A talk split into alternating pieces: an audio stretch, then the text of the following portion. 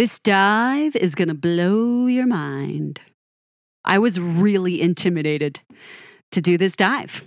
Maybe that's why I took a little bit more time to dig into this one because we're now getting into the Queen tracks that have a little bit more traction going for them, a little bit more well known, a little bit bigger hits, a little bit more widely loved. And as such, there are a lot of opinions about these kinds of songs, and they've already been analyzed like crazy and talked about a million times, and people know them very, very well. They're more popular. So, naturally, as I think about going into these Queen deep dives that are a little bit more well known amongst the general population, I get a little freaked out because this is the first time I'm doing a song that was a big hit. Ladies and gentlemen, this is Killer Queen. Dive number 23, track number two on Queen's fantastic game changer of an album, Sheer Heart Attack, released in 1974. This is all Freddie Mercury territory, if it wasn't already obvious.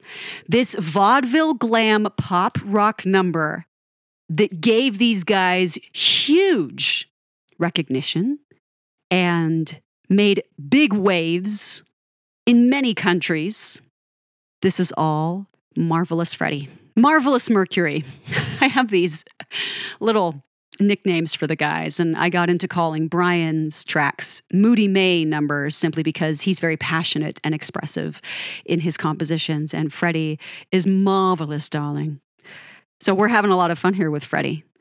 And this song, if you didn't already know, was a big hit written in 1974, released as a single in October of 74, and it charted big time, number two in the UK and number 12 on the US Billboard 100. Not yet cracking the top 10, but we're getting pretty close here. 117 beats per minute, a very comfortable tempo, a perfectly singable, hummable, get into it, relax, jive tempo. It's not too fast, it's not really slow. It's just a perfect 117 beats per minute. Time signature might surprise you, given that we're in typically fantastical Freddie territory, but here it's very, very different. 4 4 time signature, four beats, quarter notes for each beat.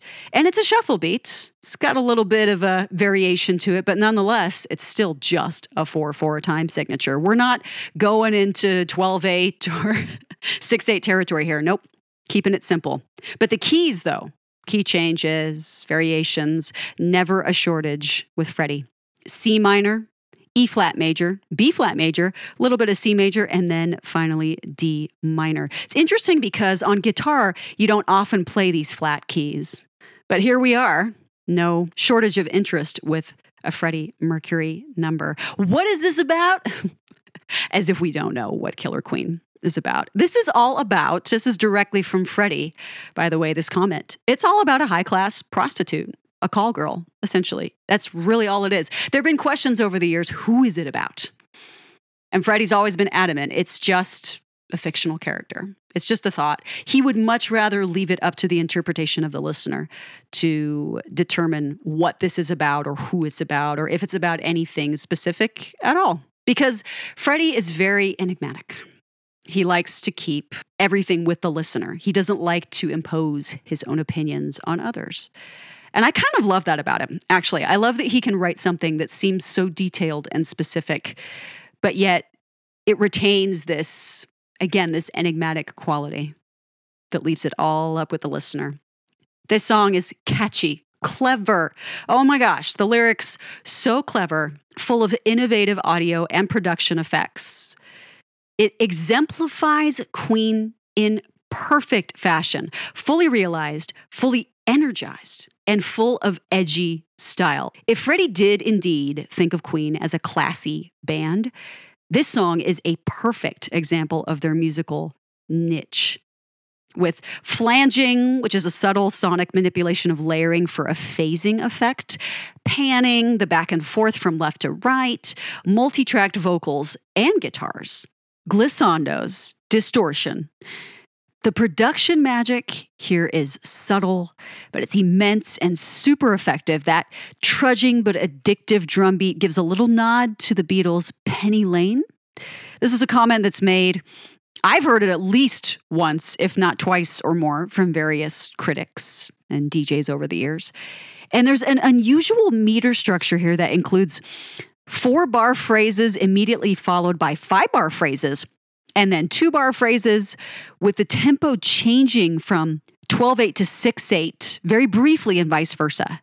So while this is in 4 4 time signature, there's little inflections that change it up just enough to create this interesting, addictive quality that makes it just that much more unique. And you don't really realize it when you listen to this song. There's so many little things in this song that you don't notice until you sit back and really pick it apart. All kinds of similes galore that make this one of Freddie's absolute best lyrics. I mean, oh well, we'll we'll get into the details later. you guys know how brilliant this is on a lyrics level. It's it's incredibly creative. It's it's catchy. It's cheeky so much swagger. Oh my goodness, the swag is off the charts. So, in its beginnings, Killer Queen was very much a sophisticated pop song on piano. It didn't have its recognizable rhythmic style until the boys went into the studio to record it. And it was the first of several vaudeville inspired poppier songs that Freddie would craft, another one being Good Old Fashioned Lover Boy. We'll get to that one on a much later album. The backing track grand piano, which was recorded simultaneously with the bass and the drums, is doubled by an overdubbed jangle piano. And this was a technique that wasn't often used by Queen or other rock bands, especially, but it was prevalent in American bands like the Beach Boys and other poppier tracks. This song is so distinctive in sound but it never set any trends. It still exemplifies many sounds of the 70s, and therefore it stands out as a single. It was performed 474 times. What? On almost every single tour, usually as part of a medley and they performed it on Top of the Pops three times, the first being October 11th, 1974, despite at least some of the band not being too keen on Top of the Pops, because you had to mime when you were on Top of the Pops. Those performances helped fuel the interest in Queen immensely. Freddie's classically camp performance in his fur coat, those white satin pants, the black nails, and the seductive and sultry expressions with the microphone. I love his subtle moves with the microphone. It just it cracks me up. It, it seems so not even planned on his it just it just seems innate that he would stand up there and do those things with the microphone in his hand it's brilliant brian stands out in his white coat during his solos and his white nails. I don't know if you've noticed earlier in Queen's career, Freddie had black nails on one hand and Brian sometimes had white nails. I don't know if they did this on purpose or if it was just something that they occasionally did for their own amusement. But yes, if you look closely, Brian has white fingernails. And Freddie has this playful move with John on his bass going into the second chorus on that top of the pops performance. And Rog, of course, makes the most of his shots with slick riff moves on the drums and his classy tie with the denim shirt. It's fabulous. It's interesting that his mic is placed on his right, which was never the case in real live performances, but undoubtedly it worked better for camera angles and the way the stage was set.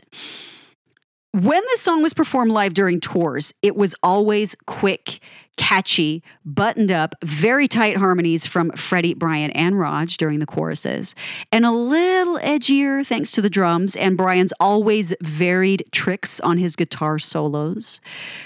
Freddie obviously enjoyed playing this on the piano while he would soulfully sing, perfectly sing. These performances of these lyrics were so absolutely wonderful. He sounds very at home on this song. And John, let's talk about John for a minute. This man seldom sang during live performances. He just casually, effortlessly held down the fort with his prowess on the bass and his elegant dance moves, his disco deaky dance moves. But in Killer Queen, he is prominently featured on the triangle. Ping! Usually at the start of the second verse, though sometimes after the second verse before going into another song as part of the medley performance. This is such a well loved and often memed moment in Queen fandom. His little ping on the triangle. We love that moment. We love you, John. Some comments from the band. There are quite a few to choose from. And a lot of this is due to not just interest in Freddie's clever lyrics, but the fact that the song was written and a lot of it recorded while Brian was still recovering in the hospital after his hepatitis and then his ulcer flare ups. So he came back in later to record his bits on the guitar. But here's what Freddie said about this song quote, People are used to hard rock energy music from Queen. Yet with this single, you almost expect Noel Coward to sing it. It's one of those bowler hat, black suspender belt numbers. Not that Coward would wear that. It's about a high class call girl. Unquote. So again, we're talking about someone who is very, very into fabulousness. Brian said, quote, Killer Queen was the turning point. It was the song that best summed up our kind of music and a big hit, and we desperately needed it as a mark of something successful happening for us. I was always very happy with this song. It's vintage Queen. The first time I heard Freddie playing the song, I was lying in my room in Rockfield feeling very sick. I thought, I can't even get out of bed to participate in this. Maybe the group will have to go on without me. Unquote. Super sad. I feel such sympathy just reading this quote because I can imagine Brian lying there in this studio, hearing Freddie play this, going, wow, what a great, catchy number. So different for us, but so needed and necessary.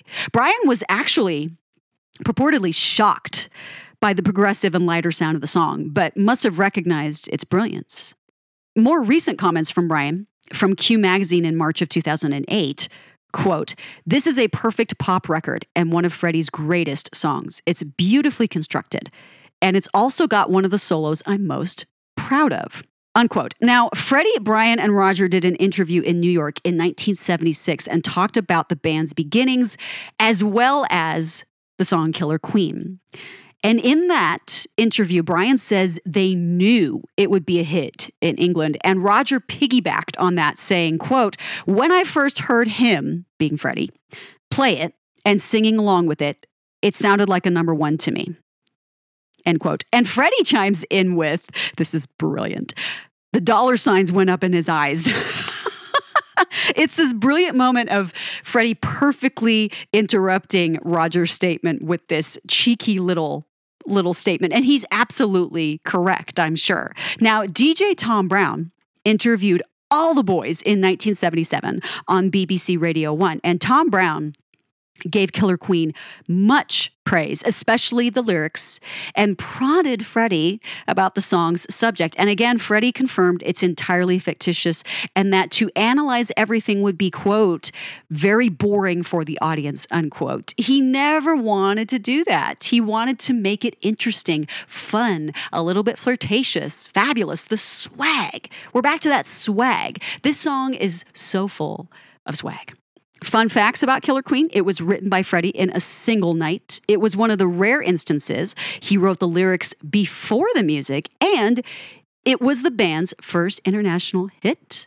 It was in the top 10 of many countries' charts, including France, Norway, Ireland, and Belgium, just to name a few. Eric Hall, former publicist for EMI, stated in the documentary The Story of Queen Mercury Rising that Freddie told him that Killer Queen was written about him. Now, this is believed to be completely untrue. I guess we'll never know. When it comes to the boys recording this in the studio while Brian was in the hospital, apparently Freddie already knew what kind of guitar harmonies the song needed and played a piano track that supported those harmonies. So I'm sure Brian listened to that and then came in and did his own little flowery embellishments with it. But to know that Freddie was thinking about that in advance, thinking, oh, I want to have a guitar riff here. Pretty cool how they informed each other on how they wanted things to be played. some critics' comments. We've got a critics how dare they moment here. Of course we do. It's a more well known number from the guys. Of course, there were some critics that, that were crying foul about it. So, in footage from a radio studio, EMI publicist Eric Hall pitches Killer Queen to a DJ who casually rejects it because, quote, it's a bit much for the morning and not really a breakfast record, is it? Unquote. What? it's funny because when you think about the song now and what plays on the radio now, it's like, wait a minute, this is kind of lighthearted compared to some of the energetic stuff we hear now. But of course, at the time, Killer Queen was edgy. It was different. It was unique. It had a little bit of rock going on, even though it was very poppy. So yeah, this this guy, this DJ was not about it. But some praise from some critics. Killer Queen is described by AllMusic as the true beginning of Queen's radio sound and recalls the cabaret songs of yesteryear, but also shows how Queen was fast becoming a master of power pop. In modern press, Critics generally acknowledge the song's catchiness, the brilliant blend of styles, and the perfect vehicle for Freddie's emergence as a suave and charismatic frontman for Queen. That is undoubtedly the one thing that stands out more than anything, even in retrospect. This was Freddie's moment here. And obviously, he's the songwriter, but this was where people went, Whoa, this guy is cool, he's different, he's interesting, he's flamboyant, he's very smart, he's very artistic, he's very expressive. All of these things were coming out to make people suddenly go, wow, this isn't just a rock band. These guys are so much more than that. All of these creative facets. I love this song and it impresses me more every single time I hear it. And I'll give you some context, guys. I've heard this song so many times. We've all heard this song a lot. But every time I listen to it, I hear something new it's really not that busy when we compare it to, to crazy rock numbers like Great King Rat or Liar. This is not a hard rock, packed, overproduced number like most of Queen 2 was. And I love that album. I love that album because the guys went over the top. But here again, much more refined, strategic, sophisticated, different layers of sound that are more minimal, but super effective. And still, despite the lack of sounds here, there's always something that jumps out at me because these guys so cleverly panned things to the left and the right and against each other. There were sounds as I was listening to this for this deep dive that I never noticed before. And it was all because they fit so perfectly within the context of the sounds of the song in the moment that you simply don't notice them because they just work together so well. And with that being said, we're going to go right into it finger snaps.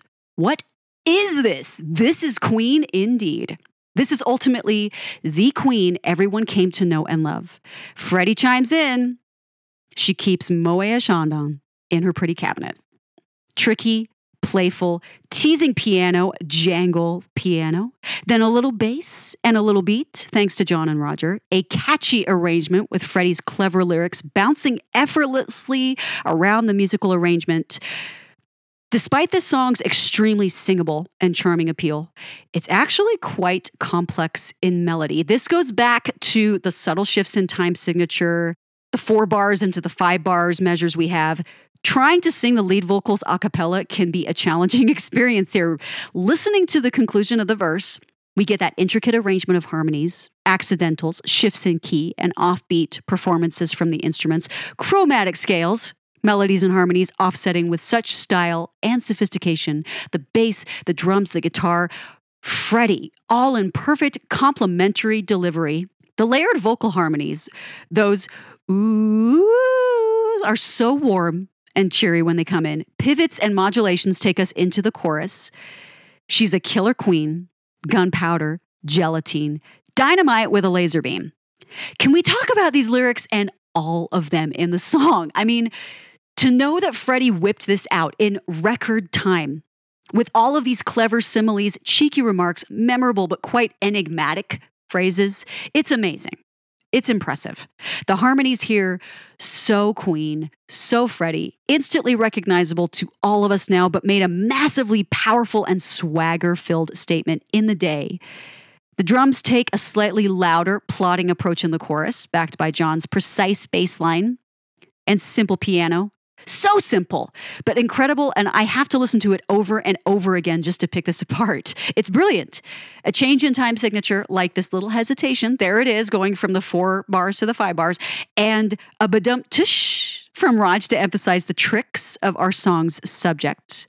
Wanna try? That vocal glissando is genius, falling into a little lick before the next verse.